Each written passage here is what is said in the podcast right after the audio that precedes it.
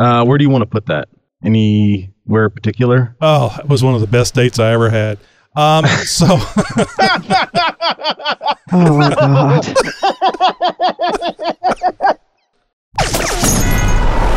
You're listening to a 4x4, 4x4 Radio Network podcast. Are you ready? It's the Jeep Talk Show with Jeep Mama, Are you sure? Josh, Yeah, I don't think so. and Tony. I think that's a huge deal. So sit back, strap in, and brace yourself. This week's show is brought to you by Extreme Terrain, off-road outfitters for YJ to JL Wrangler parts. Stay tuned to later in the show to learn about how your last chance is coming up to win $4,000 in upgrades for your Wrangler from Ex- Rugged Ridge and Extreme Terrain. Four thousand dollars. Wow, that's a lot of money. You It can do a lot of upgrades. I, I I have so many things on my Jeep that are from extreme terrain. My favorite are my rock sliders, Oh, and good. uh, I remember thinking I was going to have to wait so long for them to get to my house, and they were there so fast. It's They're amazing, Really good at yeah. Big, heavy things moving that fast. It's it's Right. it- it's almost instant gratification. Right. almost feels so, almost feel sorry for the UPS guy. Not Yeah. quite. No, but they're they're really quick at getting their their parts out, and these rock sliders. Um, later in the show, I'll tell you about them. How they saved me on the trail again. Oh, cool. Nice tie in there, Tammy. Hey, you know it doesn't matter if you've had if you have a Jeep, you want a Jeep, or never driven anything but Jeeps. This show is for you. Josh, Tammy, and myself are here to inform and entertain you while we talk about extreme terrain. No, Jeeps, Jeeps. peeps. Providing my power stays on. Oh no, you too. We had the uh, we had that problem here earlier, but uh, we're we're all good now. Hey, this is Tony, and this week's hernia is brought to you by IronMan4x4Fab.com, where they say, "Sure, it's beefy and lift with your legs." Hello, my fellow Jeeper. I'm Josh, and I just love the smell of gear oil in the morning. oh God. Hi, I'm Tammy, aka Jeep Mama, and Josh is not gonna like what I have to share tonight. yes. Hey, Josh, what's coming up on this episode? Well, you know how we're always talking about how everybody's got a Jeep story to tell, and well, we finally got somebody to call in to share their own Jeep story. We got Allie calling into the show, and uh, well, he's got one to share. Uh, this week in Jeep, we'll hear, we're going to hear about a game of musical chairs happening in the upper levels of FCA and what that may mean for the brand moving forward. And we're going to hear about a specific Jeep model who has made its way onto a very important list. Wrangler talk gets a little dirty as Tammy talks about her recent wheeling trip where things got a little muddy. Nikki G, uh, this is is it Killing in Action Part Two or is it Kia Part Duh? I, I don't know. Either way, uh, he's going to call in in rare form, and we've got a whole bunch more stuff coming up in the show. So stick around; you don't want to miss out. Local Jeep news, national Jeep news, and news from around the world. It's This Week in Jeep. And this week in Jeep is brought to you by Amazon.com. Looking for a way to entertain the kids now that they're out of school? Well, Amazon has what you need. Maybe it's time you get one of those must-haves we're always talking about. Whatever you need, Amazon has it. And now you can get it all while supporting the show with every purchase. Just go to our website and press the big Amazon button there. After that, anything you purchase over the next day will give the show a few cents while costing you nothing more. If you like what you hear, have gotten any benefit from what we're doing, well then please consider giving back. That's jeeptalkshow.com slash contact and look for the big Amazon button. Well, I was talking about musical chairs happening at FCA, and that's pretty much means there's some things moving around in the upper echelons. Fiat Chrysler Automobile's iconic Jeep brand has a new leader in its most important market. Jim Morrison, who formerly led the Ram truck brand in North America, is now in charge of Jeep in North America. He takes over from Tim Kuniskis, who is shifting back to his former role overseeing passenger car brands such as Dodge and Chrysler in North America, as well as maintaining his oversight of Alfa Romeo globally. Kuniskis, who uh, previous oversight of passenger cars involved the launch of the horsepower heavy Dodge Demon and has been in charge of Jeep in North America only since October when CEO Mike Manley announced numerous executive appointments. Morrison has previously ex- has previous ex- experience with Jeep as a director of brand product marketing and global coordination and has held a range of positions for the company in the US and Canada over a more than 20 year career. So what will this mean ultimately for the brand moving forward for us as consumers? Well, not much likely, as this is more of a move for the sake of upper management efficiency and to fill the roles of a couple other executives who are retiring. In other words, we won't be seeing Demon Power Wranglers from this anytime soon.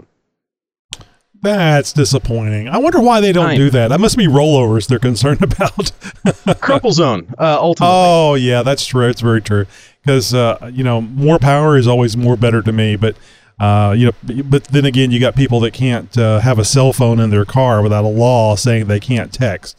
You know, it's, I guess it's it's been one of the, the most commonly asked questions of Mike Manley when he appears at, at car shows and stuff like that. Is is when are we going to see you know um, you know a Hellcat Wrangler, a Hellcat uh, uh, Gladiator, or something like that?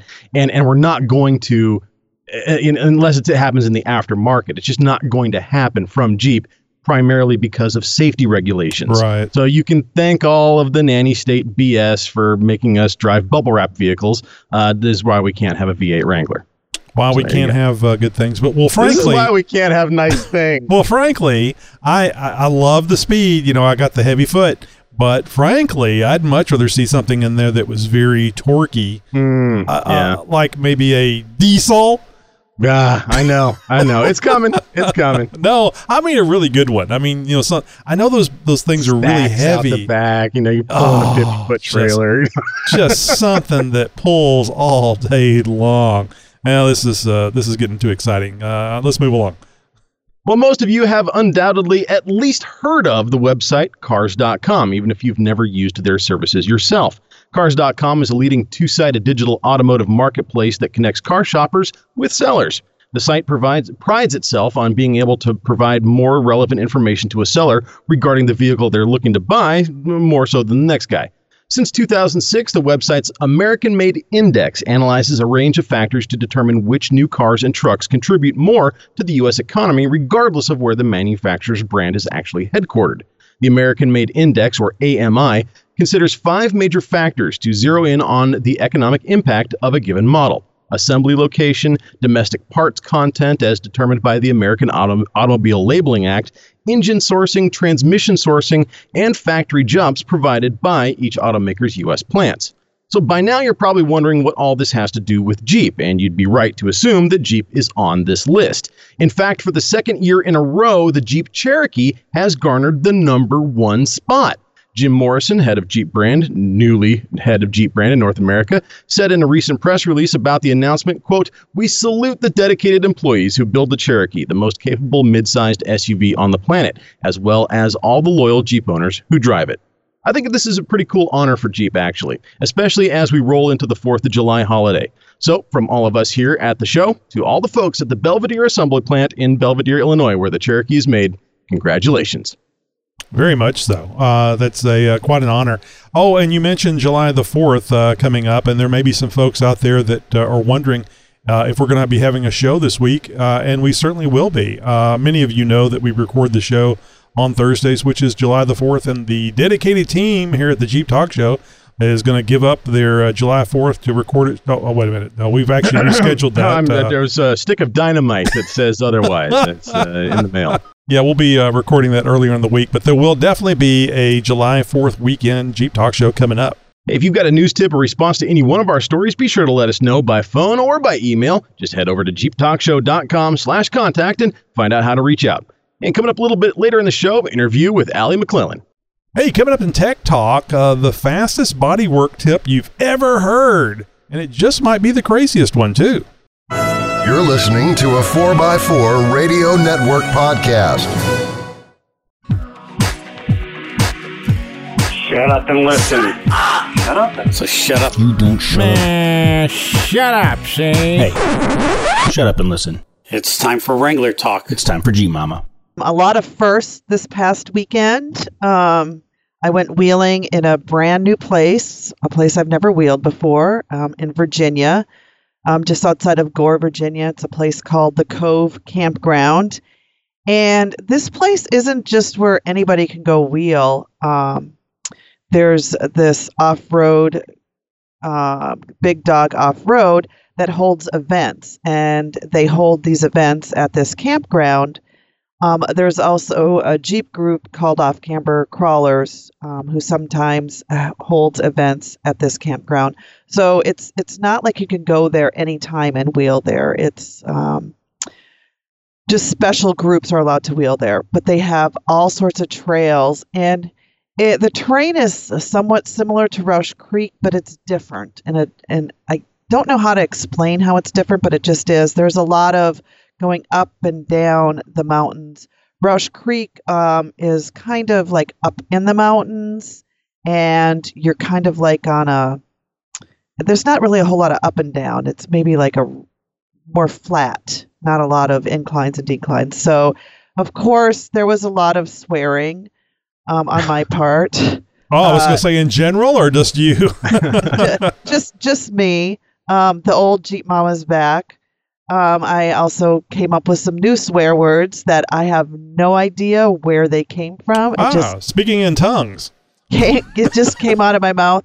Um, I they rate their trails as one through ten. There, I was on fives. I'm pretty sure I could do sevens, maybe eights. Um, but it was such a great experience. I met new people I've never wheeled with before. Um, and the thing is, I got to wheel at night for the first time. Oh. I've never, yeah, that was that was really fun. We started off with, you know, it was like around I don't know seven or eight, and so it wasn't quite dark yet. And you know, as the night went on, it got darker. So that was a really new experience. Um, I had a good time. But when I got there, I had to go to the campground office and I paid for my camping. And they said, okay, you need to pay your event fee down by the tent and you need cash. And I'm like, oh, poo. I didn't bring any cash. And they go, oh, no, you know, the guy, the owner of um, Big Dog, he's, you know, he's really picky about his money. And I'm like, oh, what am I going to do? Um, so anyway, I went down there, and Jeff from Adrenaline Off Road knows the owner of the off road company, and he said, "Just say hey, I know Jeff, and I'm the podcast lady." I'm like, "Okay." so I get there, and I said, "Oh, you're going to be really mad at me. I didn't bring any cash." And I said, "But my name's Tammy, and Jeff told me to say I'm the podcast lady." Well, I did not have to pay. I Fanfare, the horns come Yes. out, red carpet gets Yes. rolled out. he actually gave me he hopped in my jeep he gave me a, a tour of the the campground and told me this is where all the shenanigans happen at camp six this is where you're camping and then he took me on some of the trails um, and then he took me to a place where not everybody gets to go and we went on a little hike to see the dinosaur back so yes i kind of did get the the red carpet treatment so that was kind of cool So this is Um, great. This has happened to you, Tammy. But the problem is now that you've shared this little tidbit, the next time this happens, uh, and you go up and say, "Hey, you remember me? I'm uh, Tammy, the uh, the podcaster," and you go, "I'm sorry. Yeah, no, I'm sorry. We've only already had five in front of you, right including the guy with a beard." well, and actually, he lives really close to me, so um, that's pretty cool. Um, so, you know, I did all the wheeling where there was some shenanigans, and um, one of the shenanigans is this area by Camp Six where they have all these mud pits, and everybody goes there and like stands on like the the hillside or whatever watching all these jeepers trying to go through these mud pits. So that's what you do after your day of wheeling. You go you know take your your adult beverage and go sit or stand up on this hill and so i was with the these the off camber crawlers that's who i was there with and they have the president has some friends they're called dirt nerds off road they're really cool guys they're Love these in club Vir- names. I by the know. they're they're in Virginia, and um, so I was hanging out with them, and they're like in their twenties, thirties, and they are cracking me up, just you know, hooting and hollering, trying to get these you know jeepers to go through the mud, and so one Cherokee guy does, and while I'm there, I'm thinking, you know what, I need to get some audio for the podcast. So, and then they um, some of them listen to the podcast, and they were saying you guys should do a segment called "Are You Smarter Than a Redneck?" and Oh no. so, anyway, here is some sound of me with one of the guys from Dirt Nerds Off Road. You probably won't meet those girls. Okay, so what's what's going on here? Uh, so right now, we're playing Are You Smarter Than a Fifth? Are You Smarter Than a Redneck? I'm sorry. Uh, the rednecks are in the mud pit, and we're watching them. They will not be able to get out because there's an active creek under this certain mud pit. Uh, they're trying to winch him out and using a. Oh, they're using trees as leverage to keep the blazer from moving. I would call that a bomb-proof anchor. Uh, right now, the they've gotten into the mud pit multiple times. They ripped sheet metal off of the front of the XJ that is in the mud pit, along with the trans cooler, and now they're stuck again. Uh, third time's a charm, maybe. And now they're gonna eat the winch. And now the winch is between, is probably under the tire. Great announcer. Hi guys, welcome to the My name is Tom. Ladies and gentlemen. Uh, so we also, I don't think there's a redneck here with a shirt on. Is there? nope, nope, there is not. And that's all. Hey, the girls made it, and Connor made it. Connor and his girls made it. Okay. All right, that's all I got. So, like I said, that's enough of that. yeah. Um, there is video. I was also recorded video. Um, this guy was raining mud on his Cherokee, and they hooked up a winch. And all the guys up there are like, "No, no, you don't hook it there. Don't hook it there." Oh, and they're they're going, "Watch this, watch this," and they were right. So um, that video is on my YouTube channel. Um, but later that evening, we missed um, a 4Runner, and it's actually the 4Runner that was in front of me most of the day while I was wheeling. Um, and you can watch him in my videos. And it's funny because in my videos, you can hear me going, okay, I'm not following him. I'm not following him because he was taking lines that I wouldn't have taken. Uh, but he made it through. Um, and then after him, a Wrangler tried to go through and didn't make it, and they had to winch him out, and his engine caught fire after they winched him out. Yes. Oh. Yeah, so that that kind of stinks. Um, but all in all, it was a great time. I the, it's really fun to hit some trails that you've never been on before.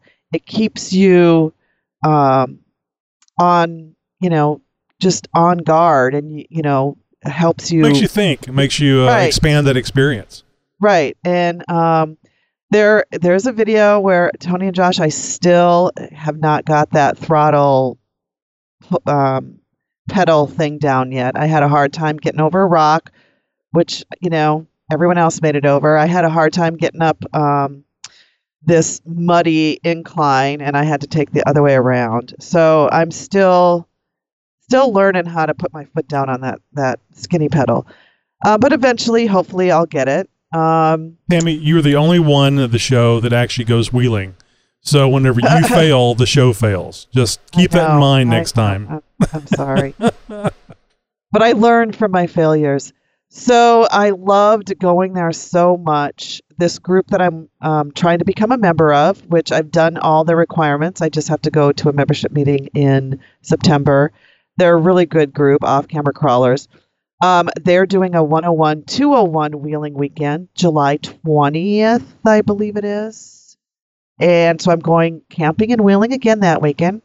The following weekend, I will be wheeling and camping at Rausch Creek with Carolina Trails Off Road. And then I just yesterday confirmed in August, I will be going to Connecticut and wheeling with one of our listeners.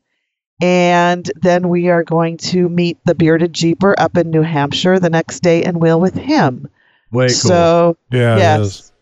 So, um, and then of course in August I will be leading a group in September at AOAA, a group of ladies, and then the following weekend I will be at Women's Wheeling Day, hopefully leading a trail, um, leading a group with them. So, really, really busy. I'm probably gonna have to, I don't know, maybe take a day or two off in the podcast, but I will try to work it out where I don't have to because I I I don't want to get fired.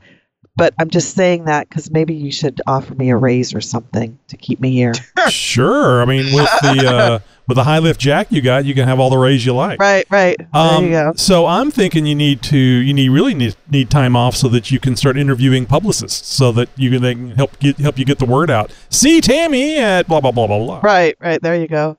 So I'm I'm really excited. Um, it's gonna lots. It's gonna be about a six-hour drive to Connecticut, and then after we wheel that day, it's about a three-hour drive to where we're gonna be meeting the bearded jeeper. So That's really cool. That's a- exciting. Yeah, yeah. So you didn't mention it. Uh, this last event you went to, uh, your oldest son was was going out there, right? oh, yes. Oh, don't bring it up. me. Don't bring it up. Yeah, I'm. Um, I am so upset. You got the So uh, the vet stuck in the mud pit, right?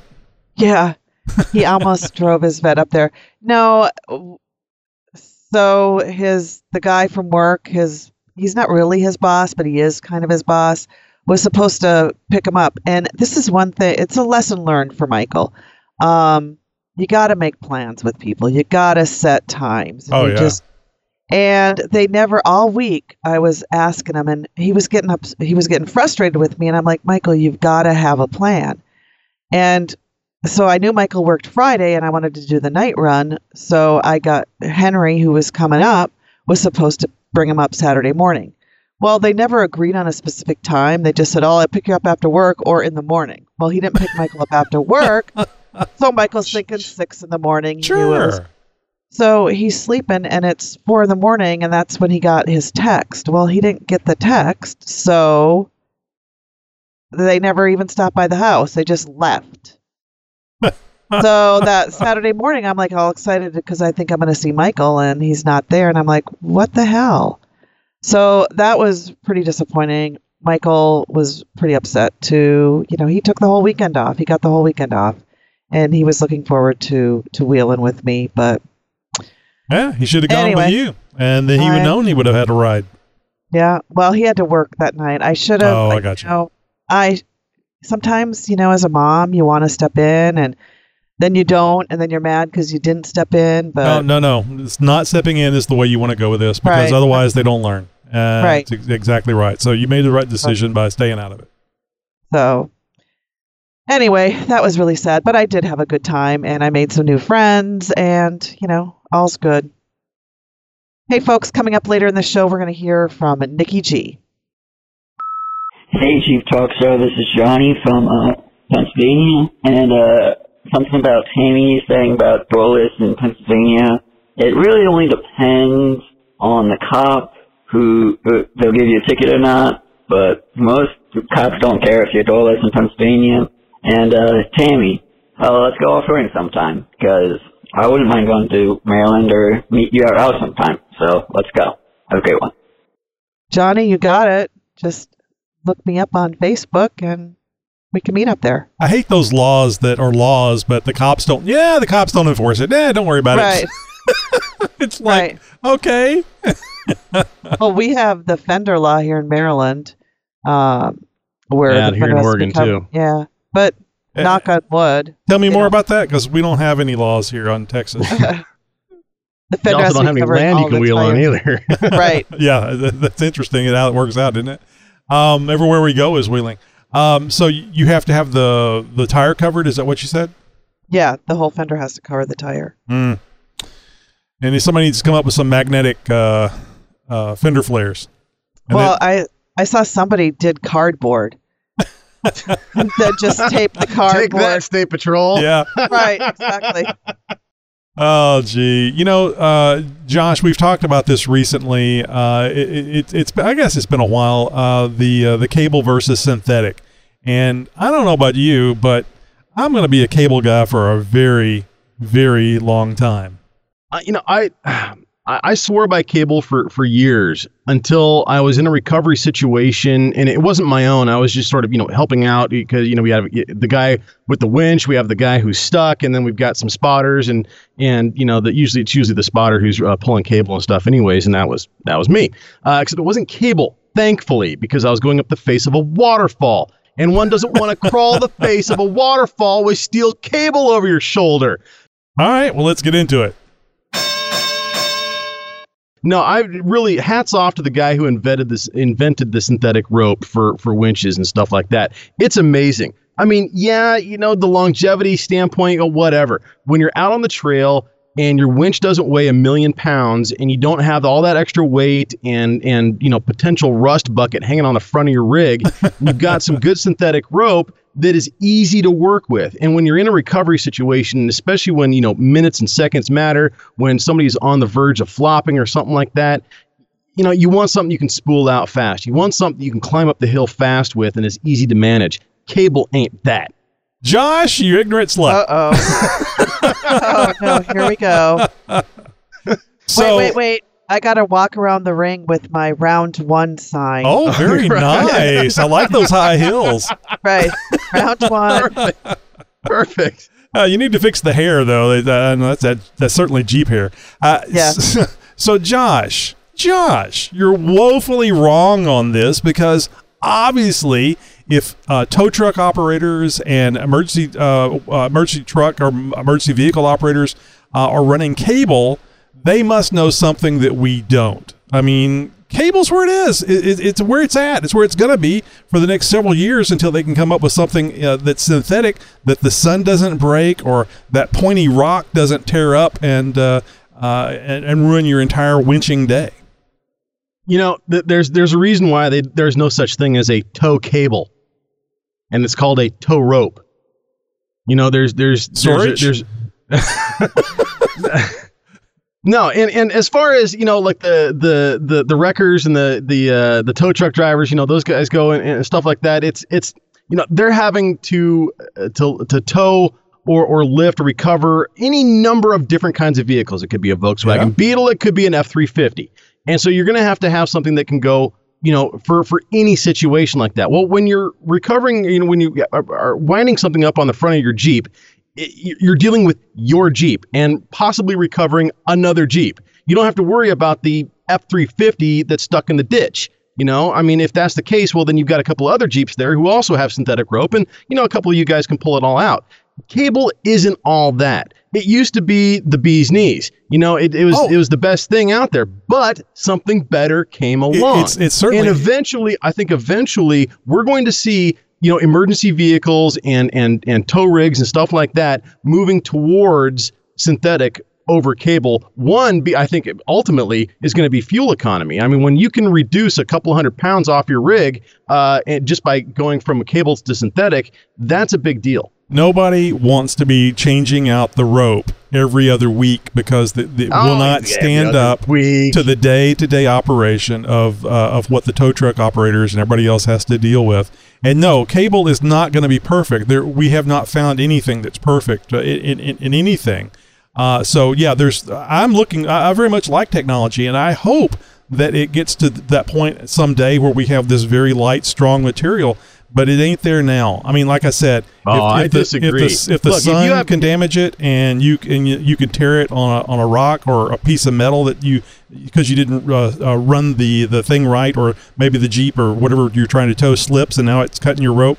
Uh, I just don't. I just don't think so. I'd rather have the weight and have that uh, ability to maintain uh, the pull or uh, continue pulling the rest of the day and maybe change the cable later, but not immediately. Not have to come up with that special splicing you have to do for the uh, for your synthetic rope.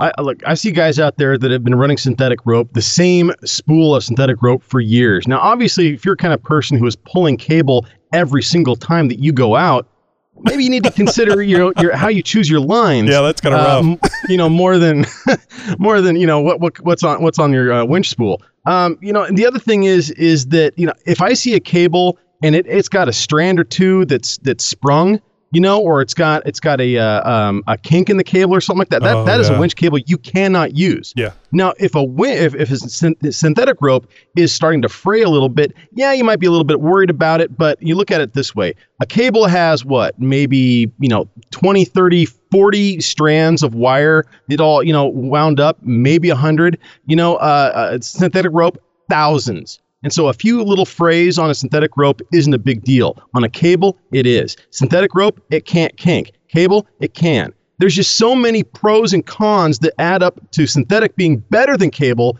even just now with it only being on the market for you know less than a decade i would say uh, you know it's it's it's really really coming to time so i mean cable has had its time it's time to go the way of the eight track See now, it's not like that. So you, the, the the biggest thing, and I'm glad you mentioned it, it hasn't been on the scene for very long.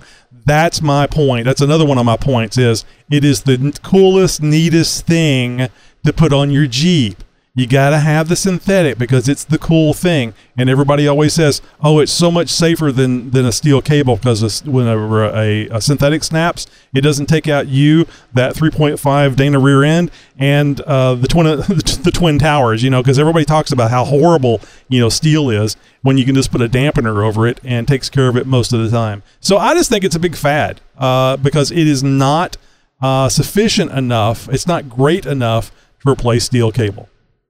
Except for almost every competition rig in the world is running synthetic now not cable. And they're being And so promoted. if- they're being paid to, to run that stuff. in a competition environment you know where where you're you're pretty much in the roughest of the rough and and everything is happening extremely fast. Cable just is a loser. It, it's going to cost time. It, it's going to be a headache. There's too many things that can go wrong with it it just the synthetic is is going to be much better for so many more situations. Well, Does cable have its place in, in certain things? Sure, absolutely. But you know, as far as Jeepers go in, in, in the off-road world, it's starting to move to the world of synthetic, and there's many good reasons why. Well, and, and that's a good point. In drag racing, the engines don't they they run them one maybe twice, and then, then now they got to tear them down and rebuild them. They have that all that money that they got from their uh, the people that uh, that pay them to race. They have the stickers and stuff on their vehicles. And s- synthetic uh, synthetic line, you can do the exact same thing in competition. You can buy a bunch of that stuff if you're being provided money, or maybe even synthetic line to run every time. It, it's just the next best thing to put on the Jeep that looks cool. Oh, and it comes in colors. Well, that's only because synthetic allows you to have the colors. Look, if somebody's out there uh, anodizing uh, ca- steel cable for your winch line, I'm sure I'm sure that there's there's got to be somebody out there that's doing that. All right, so you know as far as that goes, but you know, look at look at it this way. Um, when cell phones first came out, they were like a million dollars. I mean, you know, Yeah. even now, you know, when the when a new cell when something new comes to market, it's extremely expensive. And that's why synthetic it's it's it yes, I agree with you. It hasn't been around that long, certainly not as long as cable has, and that's why it's expensive. Time will tell. And as we were starting to see, there's a lot more manufacturers coming out. The technology has improved, the materials have improved, and and there's I mean now even UV fading is a thing of the past with with some of this some of the synthetic rope. You know, you get water on your cable, and uh, some bad things are going to start to happen. You get water on your synthet- synthetic rope, and no big deal. So, I mean, just again, there's just so many reasons why you should not be going cable, why you should be looking at moving towards a synthetic uh, rope for your winch, just because there's so many reasons why it's better than cable. Tony. So, what do you guys think out there? Cable or synthetic? Give us a call on our voicemail line. You can go over to jeeptalkshow.com slash contacts. Well, Extreme Terrain is back again with another big money giveaway for the month of June 2019. As you know, Extreme Terrain has teamed up with Rugged Ridge to award 4,000 bucks in Wrangler upgrades to one lucky winner. As a division of Omics ADA, Rugged Ridge is an aftermarket leader for replacement and restoration Jeep parts. Established back in 2005, Rugged Ridge designs over 3,000 products for Jeepers from floor liners to snorkels to modular bumpers and more. With Extreme Terrain as our June sponsor and one of the top retailers for Rugged Ridge products, it made all the sense in the world for these two powerhouse Jeep parts companies to team up on a big Wrangler parts giveaway of tremendous proportions. But your time is running out to get in on this amazing giveaway. We'll have a link for on our website in the show notes for this episode. Use that to enter every day from now until June 30th to maximize your chances at taking home your favorite Jeep parts from our friends at Rugged Ridge and ExtremeTerrain.com. There's only a few days left, so get there now. Are you running out of time for all that tech talk? Oh, well, yes, I am quite busy, Mr. Voice out of nowhere. Then how about a quickie? Oh, geez, I don't know. We just met, and I'm really not that kind of. It's time for just the tip. Oh, well, you could have at least just bought me a drink first or something. Oh, hey, watch it. Oh, what are you doing back there, anyways? Well, if you have a dent in your game to try to remove it yourself, there's a bunch of stuff out on the market that you can use to try and make that happen. Everything from plungers to weird epoxy pulley thingamajiggers. I got something way simpler for you, and it's straight out of the world of science. You're gonna need a hair dryer and an air duster. That's all you're gonna need. You know those air dusters like the ones you use to clean a computer keyboard with? Yeah, that's it. So using the hair dryer, heat the dent for a good 30 to 60 seconds or so, getting the area nice and warm. Then holding the air duster upside down, and that's the key to making this work, spray the dent for a good 10 seconds or so. Many dents will pop out in just mere seconds. Doesn't work on everything, doesn't work on every dent, but it might work on yours. Do you think it would work on the dent on my um, stain my barricade rock sliders, which I forgot to mention? You would need Probably. to get uh, you would need to get a big thing of nitrogen, liquid nitrogen. I think for I was gonna say it might take some nitrogen for something like that. Now this for for something like you know bumpers, uh, rock sliders. This ain't gonna work. Uh, but for body panels, door panels, you know stuff like that, your hood, uh, the hatch, yeah. Try it on that and let me know how it works out. Now I, I know steel has a memory to it, uh, and that would uh, and that's what you're doing. You're trying to get Yeah. the steel to get back to where it was uh, by the, the the memory, if you will. I wonder if the Ford trucks that are now all aluminum. I wonder if aluminum has the has that memory. I, I don't think it No. does. I don't No, think this would work soft- on an aluminum vehicle. Absolutely not. No, nor plastic. So Yeah. uh, you know if you got a Saturn or some of those Grand Cherokee panels, uh, yeah, it's not not gonna work out for those. Well, if you have any, anything to add, or maybe you have a hack yourself you'd like to share with us, uh, or maybe a question you'd like us to be uh, to have a, have addressed on Tech Talk, just jump over to jeeptalkshow.com slash contact and send us a message. The Jeep Talk Show. It's not about us. It's about you, the listeners. It's Tim from Torrance. Hey Jeepers, this is uh, Rob, San Antonio, Texas. Hey guys, it's Cody with TrailChasers.net with another grand adventure. Hey guys, this is Cody from Indiana. Hello, Jeep Talk Show crew. This is FJ Rick. Hi, guys. This is Joe. If a turtle doesn't have a shell, is he naked or homeless? Hey, guys. This is Ron out in Arizona. Hey, what's up? Jeep Talk Show. This is Jason, Oregon Trail Off Road. Hi, this is Jake from California, and I'm sitting here eating pork rinds for breakfast. Hey, this is uh, PAG Freak. Hey, Tony, Josh, Tammy, it's XJ, Jake calling. This is John, pre-runner 1982, and on today's radio context segment, I'm going to talk about APRS, an anal probe restraint system. No, no, no, that's not right. We love our listeners. Hey guys, Josh here. Just wanted to call you all about tracking devices for your Jeep. Another option that a lot of people overlook, if you're a ham radio, or if you're a licensed ham radio tech uh, or higher, you can put uh, an APRS setup in your Jeep. Uh, that stands for Automated Packet Reporting System. I built one using a cheap, uh, cheap Baofeng radio and a forty dollar uh, LG smartphone off of uh, Amazon, and uh, in most major cities, you're going to be able to track where the vehicle's at. It uses a GPS, transmits a data packet with the radio signal, which gets uploaded to the web. The downside is, is it's not secure, so anybody can see where you're at if they have access to that to uh, to that website. Uh, I really don't see that as a problem, since the majority of people that are going to see you are fellow hams. But it is an option and a low cost one at that. Uh, with the $20 radio and the $40 phone, you got to add another $20 cable and then, uh, it's not that hard to wire it up for, uh, constant power from the vehicle and the radio and the cell phone don't really draw much power. So, uh, unless you're going a week or more without driving your Jeep around, it'll probably get you by. Uh, and it's, once you get it set up, there is no sub, uh, subscription fees. It's all free. Anyway, you'll have a good one. Yeah, good stuff right there. Uh, you know, for an initial investment, uh, you can get something going for that. Uh, again, you got to be a ham radio operator. Very good, uh, very good uh, topic there, Josh. Uh, yeah, most of people do overlook that, and most people aren't ham radio operators. And even though I and, and both Tony are, certainly not something that was front of mind as far as vehicle tracking goes. But yeah, APRS definitely a good idea for that sort of stuff. Thanks for calling in. Probably works as good as LoJack does. so, because I don't think the Yeah, technology is, yeah, I don't think the technology is really that much different. From around the world. Or from your city. And sometimes just down the street. Howdy, neighbor. It's the Jeep Talk Show interview.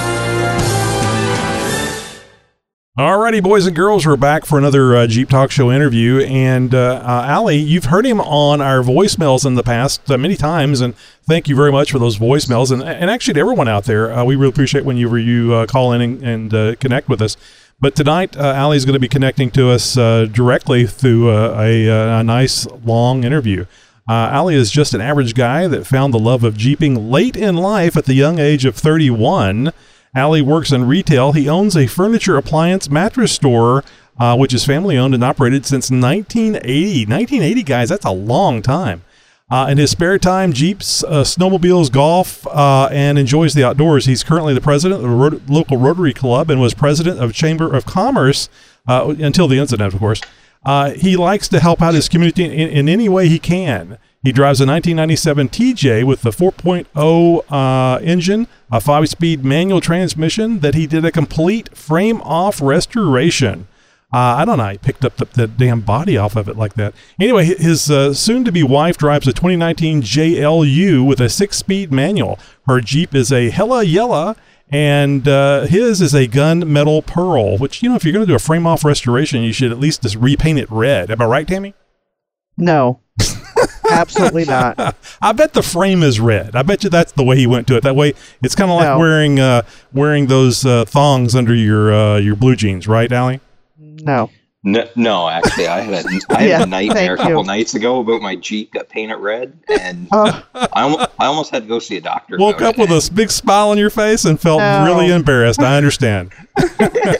quit, quit. He said nightmare, Tony. Quit like painting over it. Well, it was it's a nightmare it's like because it was red. It's like uh, when you go off road, Tammy. You know, you scream and you curse, but you go back for it over and over again. So it's like li- it's like having the the fun and the excitement. So we understand. Us red No. Jeep owners understand what he was talking about. not the same thing. at, at any rate, Allie, thanks for being with us tonight. You know, you can't just sit there and listen. You got to talk too. Right. No, no problem, no problem. I, I will say sometimes it's hard. I get you get caught up and you're just like listening to the story. You're like, oh wait, I'm on. So we we will be quiet so you can do all the talking this time. No, that's no problem at all. Uh, it's it's so surreal to actually be talking to you guys instead of uh, listening. So uh, yeah, I guess to talk about my Jeep story, I started out uh, about three years ago. I bought a used TJ. Actually, ended up I sold a motorcycle because I just found I wasn't using it anymore, and uh, I wanted a way to be able to have that open air experience and uh, take along my family. So I, I hunted for a, a used Jeep, and I found this Jeep TJ that I bought. It was uh, quite a bit cheaper than most of the other TJs, and uh, not not knowing that uh, obviously that means there's a lot of problems with it. I uh, jumped on it and bought it. And while I was looking it over, the guy was like, uh, you know, kind of sketchy, and he wasn't really, uh, you know, he said, "I don't have to sell it to you, and I could part it out." And me not uh, not realizing that I probably should have taken a closer look, or maybe taken a mechanic with me, I bought it, loaded it on a trailer, and brought it home. And uh, I got it home, and I decided that uh, you know we should go for a trail ride. So I called up a few of my buddies, and and we went for a trail ride. And we had been gone for I don't know an hour maybe, and uh, went over this bump, and I heard this clunk, and my gas tank fell out. Oh man! Oh no! You need that. That's important. That's kind of what we gathered. Uh, so, so me and, and not looking the Jeep over well enough, uh, the skid ta- the gas tank skid plate was completely rusted out and was holding on by just a fraction of an inch, and uh, that's what let go. So it broke the fuel uh, pickup and uh, ended up being towed home. So my uh, fiance was not super impressed with my first ride out with the new Jeep. I got towed home. yeah. Oh, that stinks. It That does stink. It smells like gas, really, uh, a lot of gas. Um, so I guess it's good. The, the and you did the thing that we always tell everybody: don't Jeep alone. Uh, don't wheel alone. So uh, you know you could have been in a really world of hurt uh, out there uh, without. Uh, uh, I would assume you would still have cell coverage out there, but at least it's nice having people with you that can help you get back home. Absolutely, no, definitely. I live out here where I'm living. A lot of the time, you're without cell coverage out in the woods, and I didn't. I don't have a CB. I still don't have a radio of any sort, actually. But you're right. I try not to jeep alone. So then I spent uh, about two years doing a frame off restoration uh, on a Jeep, and I, I took it apart myself. I kind of started to kind of learn. I li- I was listening to you guys, and I said, "Hey, I can do this. This isn't that hard." So, uh, when did you start listening to us, the Jeep Talk Show? Two years ago, Uh, Tammy. Yeah, Tony, stop. yeah, probably two, three years ago, sometime in sometime in there. Uh huh. And what made you want to start listening to us? Well, I was just uh, looking around at podcasts, trying to find something I was interested in. My uh, fiance listens to murder podcasts, and that's really not my scene. So I, I found That's not you know, scary at I said, all. No, shouldn't be an alarm at all. Right. so I, I, I had a Jeep, and I thought, well, geez, I wonder if, wonder if Jeep will bring anything up in the podcast world. And soon enough, it, sure enough, I guess it brought you guys up. So we must have been okay for you to keep listening to us after you know a couple of years. Well, I, I first listened to actually, uh, I think it was an episode where you were just starting on. And then I went back and I mistakenly listened to just Josh and Tony. And There you go, smart guy. Well, it, it's not. It's it. The thing you those are fine. The ones you shouldn't listen to was when it's just Tony. Tony's lost without No. somebody to talk to. I, I have to be honest, I never went and listened to episode one. And Good. sometimes you guys will talk about episode one. And I, I just, I'd never ventured there. I've never been brave enough to venture to that land. It's more of a test. Let's say it's not really much of a show. It's more of just a test of the, of the equipment. so let me ask you a question about your business. I, th- I find this fascinating that anybody, uh, you know, if you can work for yourself, that is just, I think that's a, a, a dream of many people. You know, people that haven't worked for themselves and found out how, how hard it really is. But uh, 1980, that's a long term business. It's uh, that's a good feather in your uh, in your cap or your family's cap. Yeah, well, I have to be honest. It's uh, my father that started the business in 1980, and Oh, I I joined since he tells me the time I could walk, and even probably before I could walk, I would smile at the customers and entertain them. Um, so I've been there, yeah, right, right up through, um, and it's it's been great. You know, it, it's obviously it's ups and downs. Working for yourself is not always as easy as some might think it to be, but uh, at the end of the day, you know you can come and go as you please and you set your own schedule and you do have some flexibilities that are that are nice. So, do you ever have problems with people coming in and just uh, laying on the mattresses, and you say, "Get up off of that thing! You can you can buy it and and use it at home, but not here in the store." sometimes we have some customers that we need to fire. We'll call it that. I, I i haven't personally done that. I've seen my father do that a couple of times where he's fired the customer. Uh, it's it's an interesting process How do you fire a customer? get, get the hell out. basically what tony said yeah Uh, you they kick them out. Yeah. yeah, I, I would imagine Sometimes- working with the public is very just have to. interesting. Yeah, uh, I, I would suspect so. a friend of mine always said you know the problem with working with the general public is the general public Uh huh. Yeah. And that must be a lot, a lot of stress to have your own business. I mean, because you've got to count on you. You know. yeah, it's- exa- it is. Um, you know, you have employees to manage, you have customers to look after. Um, I've got my parents that I'm trying to keep happy. Um, so it's it's definitely can be a lot of stress. That's why I drive a Jeep. Hey, Allie, Right. this, this is a great opportunity. days. Yeah, uh, this is a great opportunity for me to ask a business owner something because that's kind of what we've got going on here as a business, and we've got some employees. Now, say you have uh, a- an employee that uh, only has to work one day a week, and it's only for a few hours, and they constantly keep asking off. What would you do if you don't want to lose that employee, but encourage them to be, you know, on time at work every week? I would pay them more. Th- thank you. Thank you. You're welcome, Tammy. Allie figured it out. He knew where I was Yeah, going with this. exactly. I'm Eh, sorry, we can't It's not my accept first. we can't accept that answer uh, since Yeah. you you and uh, Tammy obviously set something up. No, we. It's we not my first. Never. It's not, It's not my first day at the rodeo, Tony. Come on. yeah, exactly. He he doesn't fall for those Henway type things. So Like, going so going back to the restoration, did you actually do the thing with the little baggies and the, the, the nuts and the bolts and, and mark where they came from, or did you do mm. like I did and just make a or that I would do rather and just make a big pile and go, oh, I think this one fits. Nope, let's try this one. Oh no, I trust me. I still have piles of bolts and and things that I I don't know where they go Of or what they do. But yes. the Jeep is driving down the road, and I'm it works. So I'm not sure what they do. But I started out with good intentions. I had a few bags and a permanent marker, and actually I had to replace a part the other day, and I found a piece of tape on it that had black marker that told me where it needed to go back. Ah. Oh, that's good. So, So I, when you I have to be honest. I, I took it apart myself, but I had to hire a guy because I can't weld. Um, Oh, I had to yeah. hire a guy to help me put it back together and, and do the important stuff. But uh, Right. I definitely uh, I definitely got my hands dirty and, and did a lot of cutting and, and getting rid of rust. I know Tony, you don't know what rust is like in Texas, No. but uh, Tammy Tammy knows Yes. all about rust, and I know all too well about rust. I actually had to swap the frame because it was cracked in one spot and it was so rusty you could put a screwdriver through it in any any spot in the frame. My God, Wow. that's It, amazing. it was yeah, it was really bad. So when you said you were rebuilding it for two years, so you weren't able to drive it for two years.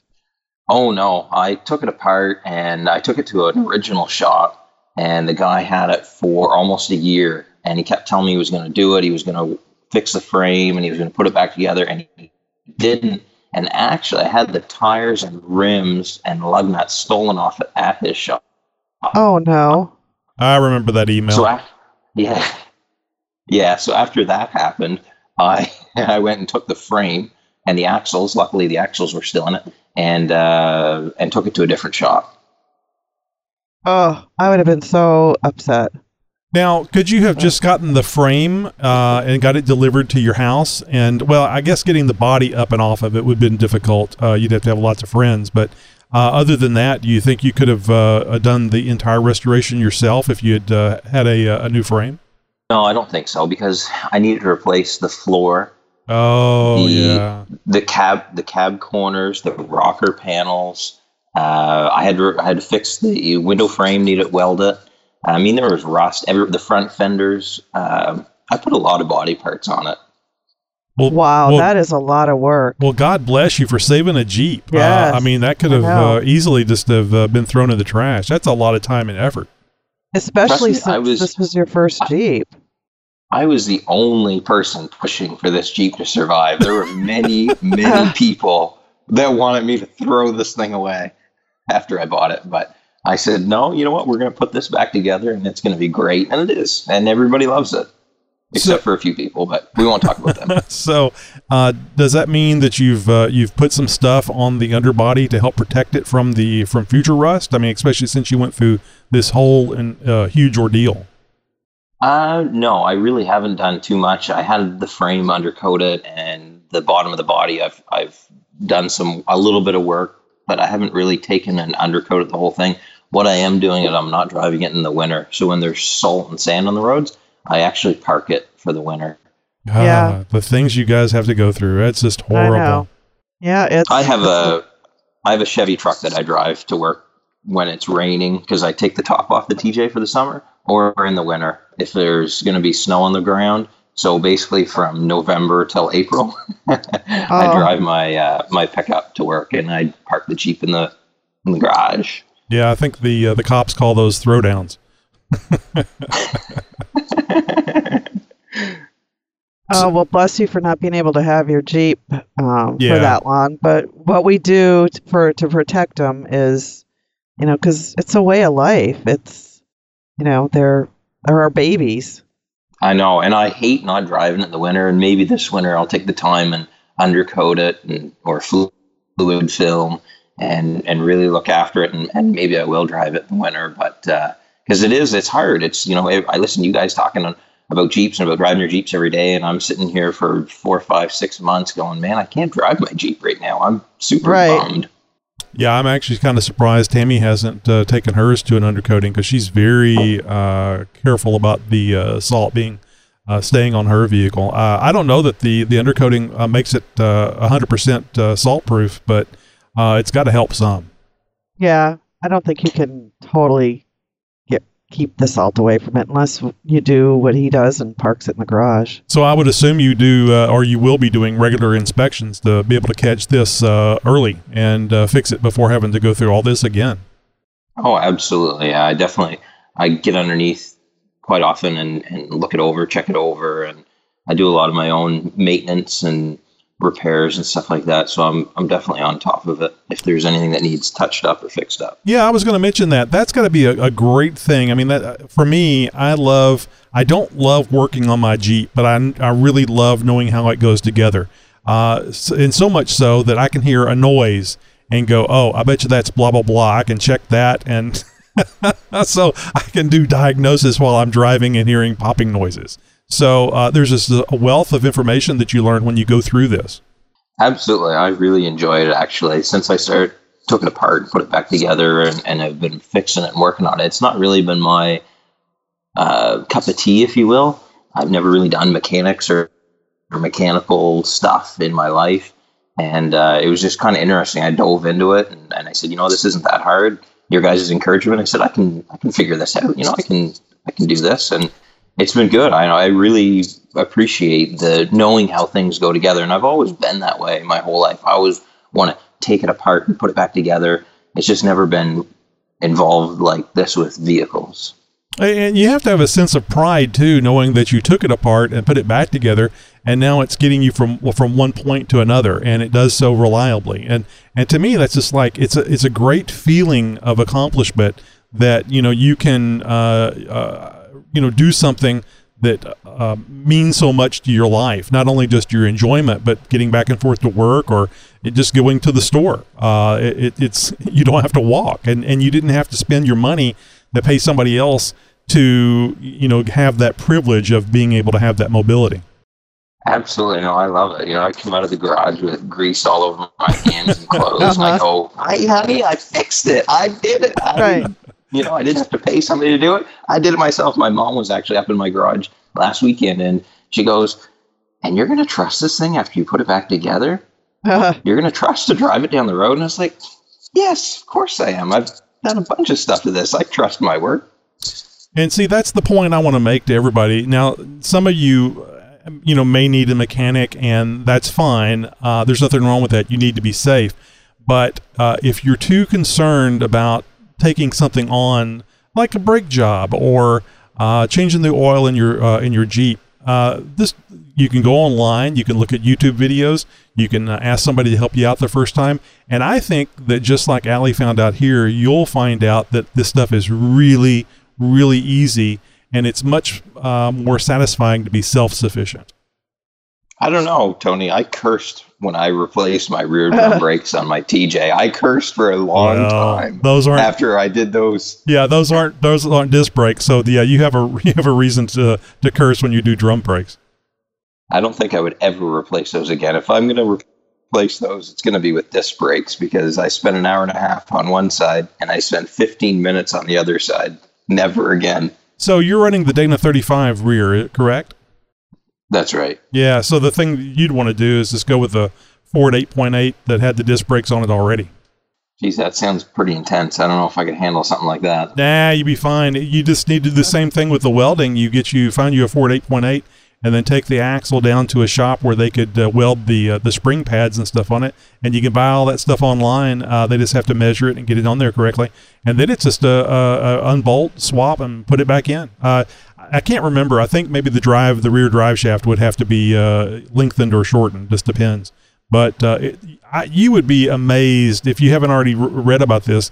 The Ford 8.8 is a great swap, and it is very, very strong. It's stronger than a Dana 44. Yeah, I was that was kind of one of the things in the back of my mind. If I could ever find a wrecked uh, TJ Rubicon, I always wanted the Dana 44s out of it, the front and rear, and Yeah. maybe a couple other little parts. You know, I in the back of my mind, I keep looking for one. Hey, I wonder if I can find one, and definitely. So one question that we never really asked, but, but I mean Tony mentioned it. Um, you have a gunmetal pearl Jeep. What? I'm sorry, Tammy. That was the wrong answer. so, um, so I'm looking. I, I just searched the on the Google, and is it like a blue color or is it like a gray? Sometimes it's hard to tell. in the Tammy's in pictures. Maryland. They don't know what guns look like. I'll No, help but you, if Tammy. you So look at it's, the it's like a blue gray. It's it's Yeah. kind of a yeah. And I actually, when I did it, I had the guy do it without clear coat, so it's kind of got a military look to it, like a flat or Oh, a matte. cool. Yeah. oh, wow. I really like the color. It's very it's unique. What? How did you come up with that cover color, Allie? It was actually the color of the Jeep originally. Oh, that makes it Um, easy then. And, and, and, and I just said, I want to color match it as close as I can, but don't put any uh, clear coat over it. So that when I scratch it, because I'm going to wheel it, you know, through the woods. and Right. It's definitely going to get scratched. Then I can touch it up myself and I don't need to take it to a body shop. Uh, what kind of uh, what size uh, tires do you have on there? So unfortunately, I'm just running 31s right now. Oh, there's nothing wrong with that. I mean, and, and they're quite capable like that. I was just curious. You know, with the Dana 35, you have to be a little concerned about the the size of the the tire, the amount of torque and pressure that you're putting on that rear end. 31s will be great off road. I had 33 12 and a halfs on it, and uh, those were the ones I had stolen. And that's kind of where I want to get back to Oh. because I did get to drive it once with those, and it and it was good. But you know what? I, these guys all talk about having 37s and 40s and all these big tires. I appreciate a damn challenge when I'm off road. I don't mind going on 31. I makes me a I better. agree. It, it makes me a better wheeler. Exactly, and, and nobody, you know, nobody is as is as impressed with 37s as they are with 31s. Did you see what that Jeep with the 31s did? And that 30 guy Right. with the 37s couldn't do it. Yeah, a lot of it is, uh, as most things, the the tools are important, but uh, but the person using it is the most important thing. Well, I Allie, uh, we're, we're that. You know. we're at the point of the show where we like to find out where the kids can find you on social media. I mean, if you want to be found, uh, where can people find you? Like, are, are you on the Instagram? Are you on the Pinterest, uh, Facebook? Well, you know I'm on Pinterest. We've talked about that before. Uh, yeah, no, definitely I'm on. I'm not on Instagram, but I am on Facebook, just under Allison McClellan. Um, pretty easy to find. And if you're, uh, what part of uh, Canada are you in? So I'm in New Brunswick. Okay, so if uh, if somebody wants to get uh, some furniture, a mattress, or uh, any of that stuff that you, you'd find in your house, where what's the name of the business? Where can they find you? Or if you want to be found, I'm sorry. Yeah, no, absolutely. No, I don't mind. So my company name is McClellan Brand Source Home Furnishings, and uh, we have a actually we have a website that I sell online. We have a shopping cart, and uh, I ship all over New Brunswick. And I, actually, uh, a couple days ago, I shipped a part to a lady in Saskatchewan. Wow! So you're embracing the the the uh, not only the local but the online part of the uh, the business.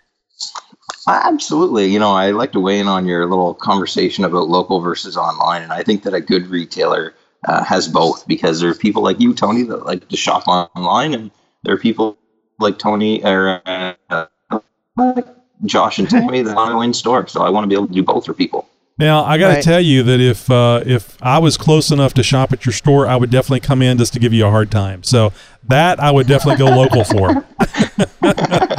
well, Allie, thank we you. appreciate that. Allie, thank you so much for being with us tonight, and uh, uh, you know, best of luck on the uh, the TJ. What a great inspirational story, and, and the saving of a Jeep that's going to see a continued life with a, a very excited owner. appreciate you. Thank you for having me on. Great talking to you. Thanks. Well, from leaving voicemails a couple times to actually being on the show, big thanks to Allie McClellan for co- taking the time to come on the show. Kind of last minute too there, so uh, nice to have him on. And and like we always say, everybody's got a Jeep story to tell. Nice to hear one from just another fellow Jeeper. Do you have an idea for a guest, or maybe you work in the off-road industry, or maybe know somebody who does? Maybe you would like to be a guest on the Jeep Talk Show and tell your own Jeep uh, Jeep story. We'd love to hear it. Just go to jeeptalkshow.com slash contact right now and share your idea for our next great guest. Hey, next week, you don't want to forget your number two pencil. Actually, I'm going to say you need to get two sharpened number two pencils because you don't want to miss this class in session with Don from Jeep4x4school.com. He joins us next on the Jeep Talk Show. And that's going to be July 4th week. So don't forget, when you're off having fun, uh, actually, I guess you're recovering from Thursday on Friday, listen to the Jeep Talk Show. From the mind of Nikki G. This portion of Nikki G brought to you by Fish in a Microwave. Want to clear an office break room real quick? Try Fish in a Microwave. Hey, this is Nikki G, and uh, a couple of weeks ago I called in and talked about my uh, air compressor I found out of the back of a Kia, and uh, Josh was curious about it, and I'm sure other people were too. So I kind of did a quick YouTube video of uh, showing what it could do. I posted it on the Jeep Talk Show Facebook page, if you're curious, and I was going to do a write up on it, but I'm having a hard time with it. Apparently, I'm only using 25 letters. Yeah, I don't know why. All right, boys and girls, I'll Oh, chat at you later. You have a good one. Why? Mm, bye. You remember Benny Hill? You remember how he would do the oh, thing, Oh, yeah. the reading with the, the one key missing from the ty- the typewriter? I thought that's what he was going to do just now. so that fish in the microwave, that is my office every freaking Oh my God, we're on the Gulf Coast and nobody eats fish here. Well, Oh, we got a they- strict rule in my office. Only burnt have- popcorn. we have a lot of um workers in our shop. Um, so there's a lot of no excuse. nastiness. No yeah, excuse. Do you get used to it, Tammy, after a while? No, I just don't go in there. Jeez. I would I would seriously retaliate with burnt popcorn. oh, did I do that again? Oh, shoot, I'm so sorry. At least it's must not be, fish. Must be my blonde hair. Okay, class, it's time for a review. Let's check it out. Check it out. It's time for Jeep Mama's product review. Yeah, what is it and why do I want it? So I'm working on my top five um, high lift jack accessories video that I need to work on. And one thing that I am going to use is the high lift jack off road base. And I bought one myself because it's not just the off road base, but it's a three in one tool. And I'll share with you the other two uses here in a minute. But you can buy one of these on Amazon for about $38. And they're a plastic base that you can set your high lift jack on to, um, to give it some stability and for level. And it, especially like out on the beach, it alleviates the jack sinkage on soft surfaces. Um, one guy in the review um, stated that it works way better than a plywood or like a, a two by four. And on the, the national seashore, you have to have one of these if you take your Jeep on the beach, um, just in case you have to use the high lift jack. It has serrated teeth along one side that helps scrape or level the ground for the base. It has a drilled hole in the center of the base for convenient storage on the jack bar. It's a rugged construction for strength and durability, and it's compatible with all high lift jacks.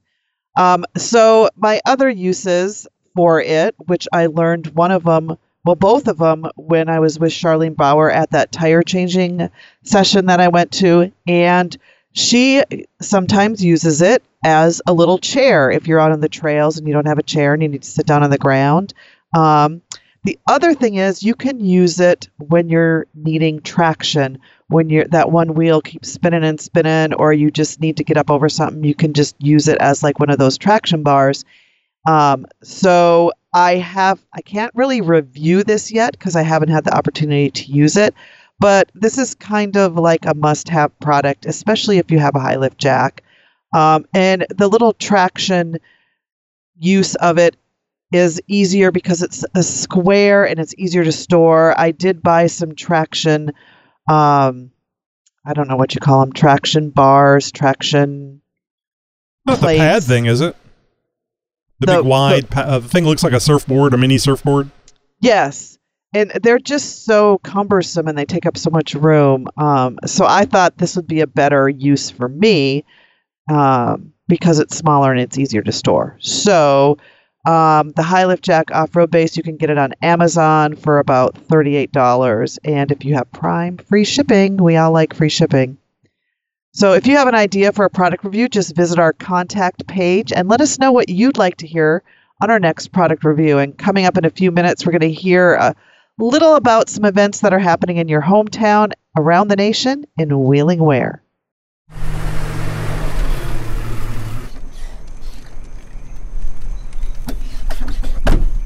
Hey, who was left that your door closing or was that my control arm clicking? I was going to say, well, who left this uh, this high lift uh, uh, base out here uh, by the fire? It's going to melt. You know, it's uh, synthetic. Oh, for F's sake. Josh, Josh. If I was closer, I would smack him. Yeah. I swear. no, in all seriousness, uh, driving the Jeep last weekend, and uh, I went around a corner and and uh, heard a clunk that wasn't supposed to be there. So Never, uh, never I was looking thing. around. Never a good thing. no, no, never a good thing. I, I was looking around. It's it's not steering. I'm I'm pretty sure it's it's control arm, uh, driver side. Uh, I've I've had an issue with it in the past.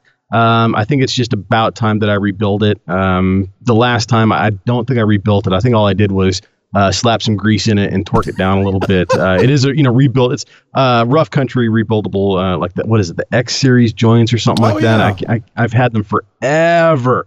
And they are notorious for not lasting more than about a year or so. Uh, you got to swap them out about once every year or so, and and uh, it's just it is what it is. I mean, I've got the wrench to do it and everything, the little spanner wrench, and I just got to buy the rebuild kit, which comes with the uh, the polyurethane cups that go you know go in there, and then you got to pack it with grease and put it all back together and you know all that sort of stuff. So, So I can see them around the table. Well, uh, we've done testing, and there's a problem. They only last about a year. Can we make them rebuildable? Because that would be a big selling point. yeah, exactly. oh wow, these are rebuildable. This is magic. Oh, Bob, you get a raise. no, so it's and I'm at the point where it, it's okay. I've been sitting on this long these Ironman uh, 4x4 fab.com long arms that I've had for years. I was going to say years. while you're in there. Yeah, no, I know. So, but it's it's um I I didn't necessarily want to go with the recommended um, center section uh, cross member for for for this long arm kit. It's different than the one that you're getting, Tony. Mhm. Uh, this is a much older generation kit, and he recommended this like 750 piece uh, uh, um, Rubicon Express kit. 1200 Uh, screws. There's like there's like two two part numbers, and and each each kit is has like a hundred pieces to it, and it's just it's way complex for what this. So I'm I'm been considering just going with something like the Clayton three piece cross member. Very simple, very easy to to put in. I just don't know if the geometry is all going to work out. I got to get. Um, I might have to do a conference call between Andy and, and Clayton and uh, see if, it, if Oh. this is actually going to work. I bet you if you Uh, ask Andy, Andy will know right away uh, whether or not it's going to work. I bet you because he's just, Yeah, just really sharp. Call him because I, I try to text Andy, him. remember that stuff that you used to build like ten years ago? Yeah, I, I try to I try to text him and stuff to be uh, you know thoughtful of his time and everything. He goes, Uh-huh. just call me on the damn phone. call me. Yeah. Just call me on the phone. I'm the same way. I'm the same way. I don't want to bother. yeah. So yeah, that's where, where I'm at. I've I've got uh, frame stiffeners and everything that are ready to go in. Um, it- it's just sort of okay. I've you know it, it's it's one of those things. While you're in there, it's, everything's got to get done all at once, and and so it's it's. Uh, do I wait to do the long arm install and, and hold off on rebuilding the, the control arm? Do I just pull the control arm off and, and pack it with grease and, and torque down the sides a little bit and call it good for now? Um, or do I just say screw it, bite the bullet, and, and start buying parts, which I really don't have the money for anyway. So Yeah, you got, um, you that- got differentials to install. I mean, uh, Yeah, I gears mean, to well- install. So that that that can wait. That as, as as sexy as that is, as awesome as a new set of gears are, and and getting the the rear all locked up to match the front, um, it it can wait.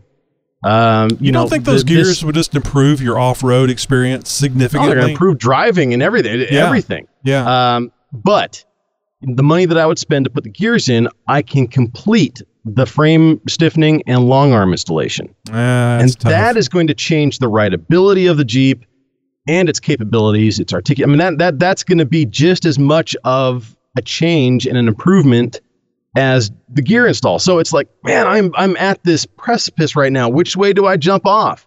So yeah, Well, I, don't, you I don't know. We can ask uh, ask the listeners, and then you have to abide with wh- wh- whichever one they uh, they choose. if it helps I you, do I do not work well with authority and being told what to do. but you, but yet you live in Oregon. I know, I know, right? Maybe that's the what. Maybe that's the why- the reason why. You know, how much is the rebuild uh, the rebuild kit for the uh, the, uh, the the short arms? Oh, it's not much. I I, I want to say it's like seventy five bucks or something like that. So I mean, it's it's it's definitely doable. I mean, Yeah. I, I've got the money for the for the rebuild kit for the control arms. That I, I could do that. I mean, it may not even need it. I may just need need some grease and and, uh, and a little torquing on the on the sides of it. Um, so I I don't know I don't know. Uh, this weekend I'm gonna I'm gonna I'm gonna tear into it and see what I'm facing, and I'll make the decision then. Well, I should have some uh, some short arms here pretty soon. Well, I saw the pictures of your long arm. Good God, man! Isn't that I- amazing? it looked like you could barely even wrap your fingers around that bar. I'm if those things actually fit underneath your Jeep, I'm gonna be I'm gonna be impressed. Oh, they're Those they're- are just huge. Yeah, they're definitely going to be red because you're going to be able to see those. Uh, they may get their own LED lighting. I'll just say no, that. I'll just no. say that Oh, now. yeah, of course you would do that. Mr. Mr. Lights. But Tammy, when it's that big and that big around, you gotta Oh, you gotta highlight it. Oh, oh, oh. So, when I was out wheeling, um, you can hear it my video, my rock sliders, once again, my barricade rock sliders from extreme terrain, once again, saved my my Jeep. Bacon. Um, yeah, you can hear. I just sometimes I just love that sound of them scraping across the rocks. Oh, that's so different than uh, four or five years ago. yeah. No, I know, I know. it just Um, sounds horrible. but I forgot to mention when we we're out on the trails. Um, oh my God, this one incline, this Jeep girl was going up it, and she almost flipped Oh, that's so scary. and there's video of it I have on my YouTube channel, and um, she was such a trooper. And her Jeep wasn't going to go anywhere as long as she didn't go backwards or forwards. So they had to. Um, my tree saver came in handy. I finally got to use my tree saver. We um, we used my tree saver to hook her pink synthetic winch line up to my lime green tree saver, and she winched herself back down, and she got up You over it. I know. um, so anyway, that was a really cool moment. Thank God that happened after I went up that hill. Otherwise, I would have been flipping out. Um, and so the other thing on the trail we had, uh, it was a red Jeep that broke, of course. Um, something happened with the track bar, so they popped out the inside of the knuckle, right? Is that the correct term? There's some stuff in there, and they took a bolt and put it somewhere. Anyway, that's not the point of my story. My point of the story is the trail guide like brought out this bag of magic bolts and is and washers and lock washers. Was his name Jack? Just out of curiosity. no, it was actually Mike. Did you want to Um, trade? yeah. So I'm like, oh wow, I've got to have one of those. So I put it on my Facebook page. You know, what should I put in my magic bolt bag? And I've been getting so many suggestions, and um, I've started mine. And um, a lot of people suggested like lower control arm bolts, brake calipers, a quarter by 20 bolts, washers, U joints, WD 40. But if any if you're out there listening and you have a suggestion, call in and let me know what else I should put in my magic bolt bag. Just, you know, I know to have recovery straps and tools and all that, but I'm just talking about little, you know, like zip ties and baling wire and zip uh, duct tape. What other little things would come in handy when I'm on the trail? Thought uh, I thought Bender's uh, suggestion was very handy. I think it was uh, Dana 30 uh, axles, uh, C, No, C's, was- and just the whole Dana 30 axle would be probably what you want to take with you. Well, he he was I was try I was asking about swag. I'm trying to buy some swag for Oh, that's right. It was a different post. I thought that was and- funny. Yeah, no, and, and he said he said Dana. What did he say? Dana, Dana 30, 30, axles. yeah, axles. Yeah. and then and then the guy that I went wheeling with, um, he says a nine thousand pound winch with blah blah blah blah blah. And I'm like, sure, I'll get working on that. Steel cable. Yeah. No, purple line, purple line. Any, I'm- you know, I- I'm Tony, it has nothing to do with how it works, which is better. It has to do with can you color accessorize it? I I, I completely understand. There's Yes. the bottom line. Yes, bottom hence, line. Hence my red long arm comment. right. So what do you, what do you guys suppose the over under is on Tammy getting a, an email or a message or a call? You know, somebody's like, oh, uh, I got a magic bolt for your bag, lady. I dare you. oh yeah, Yeah. call it into the voicemail. Let's share it with Yeah, the, the friends and the family. let's let's see if you can. And we we do not have caller ID, so we'll never know who you are. Wink, wink. Lord. So yeah, Josh already mentioned uh, the long arms. Uh, very happy. Uh, I know some of you guys have been following along with the uh, the light bar that I've been building. Uh, I, I just you know I've I've had a couple of comments, uh, tongue in cheek comments about you know where's your lockers? You know the, the, this light bar. Apparently, I don't understand what the what the thing is about people in, in light bars. What is it about that not being not that not making you a jeeper if you have additional lighting on your vehicle? I mean, admittedly, I got a problem. I love lights. I've always loved lights. And if I can put something on my Jeep that is brighter than the surface of the sun, oh, hell yeah. Uh, it, it, so I'll just put that up front. Now I do have some. Uh, I, I, do like the idea of the when we have uh, tropical weather down here, uh, and if I needed the additional light, that I would have it. Do I use it? Nah. So this has been more of just a project, a fun project for me. I wanted to make a uh, a much cheaper version of the KC Gravity Pro Six and I, th- I, think I've accomplished it, and I think it looks pretty damn good. I, I still need to wire it up so I can turn it on uh, and actually experience it. But uh, I don't understand, Josh. Do you have uh, Tammy? Have you guys run across uh, people in your travels and stuff that would explain? Maybe you have only ha- already have, uh, have some personal opinions about why light bars are are so offensive to some people. I, the only thing I could think of is is is uh, light envy. Um, you know, they're they're just a hater because uh, because they don't have a light bar, they don't believe in auxiliary lights. And I mean, look, ninety percent of us don't really ever do any night wheeling, um, and so most of us don't really have a use. 90% of the time for any auxiliary lighting or rock lights or you know stuff like that. And so people see it as a waste of money a waste of time. You're just showing off. It's just flash and you know all that sort of stuff. And well you know i, I believe in that being being prepared yeah, I may not need this light bar 90, 98% of the time, but that 2% of the time when um, I'm stuck in a snowstorm or I want to go out uh, messing around in the winter at night or I'm actually making a night run, those very few times, one out of every 10,000 times I go out, um, then yeah, it's nice to have. And yes, it does look cool. So screw you. well, Tammy, you really don't have any uh, extra uh, extra lights on your vehicle except for those uh, A pillar pods. Right. And to be honest with you, the only time I've ever used the A pillar pods is to light up our driveway when my son was playing basketball with his friends. Um, I've never. You can't night wheel at Rausch Creek. They actually just had their first night wheeling run at Crawling for Cops, which I didn't go to. So um, I've never gone night wheeling until this past weekend, and I did not turn on my A pillar lights. I didn't need them. My headlights were fine. Um, I wasn't on like super big, hard trails. We just did easy trails. Um, I did turn on my um, lights, my Lux lighting lights. And oh, the yeah, sad I thing, forgot about that. Yeah, I did turn them on, and but I didn't get any joy out of them because I couldn't see them. You know, I did get out and take pictures of them, but you know, it's for me. I, I was just kind of sad because I want to see how cool I look driving. And this is lights, why could, this is why you need a professional photographer to follow you around. Right, But exactly. th- would it would it help a spotter? Do you think at, at night? Oh yeah. Oh, I'm sure it would. I mean, uh, when we Rock did our night lights, run, yeah. yeah, I didn't need a spotter because we weren't on those kind of trails. Right, but I mean, if that, Um, that would be a good reason for rock lights is, uh, and Oh, right. even if it wasn't rocks, as long as it if it assisted the the spotter to see where your wheel Right. placement was. Right, and that's for the undercarriage lights. That's what that those are truly made for. Right.